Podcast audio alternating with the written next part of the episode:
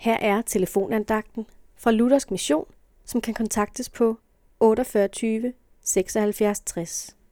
Andagtsholderen i dag er Jørgen Nissen. I Johannes evangeliet står der i kapitel 3, vers 16, For således elskede Gud verden, at han gav sin enborne søn, for at den hver, som tror på ham, ikke skal fortabes, men have evigt liv.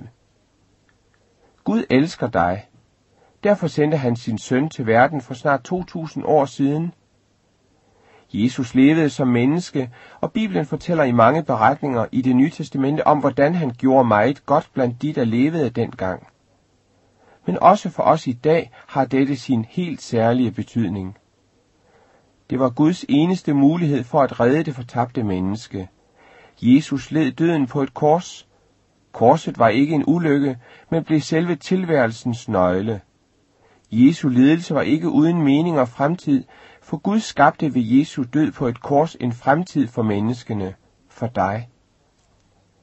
Jesu død på et kors var Guds krav, for at Jesus kunne zone alle menneskers synd. Synden er noget, der tilhører et hvert menneske. Alle mennesker har syndet, står der i Bibelen.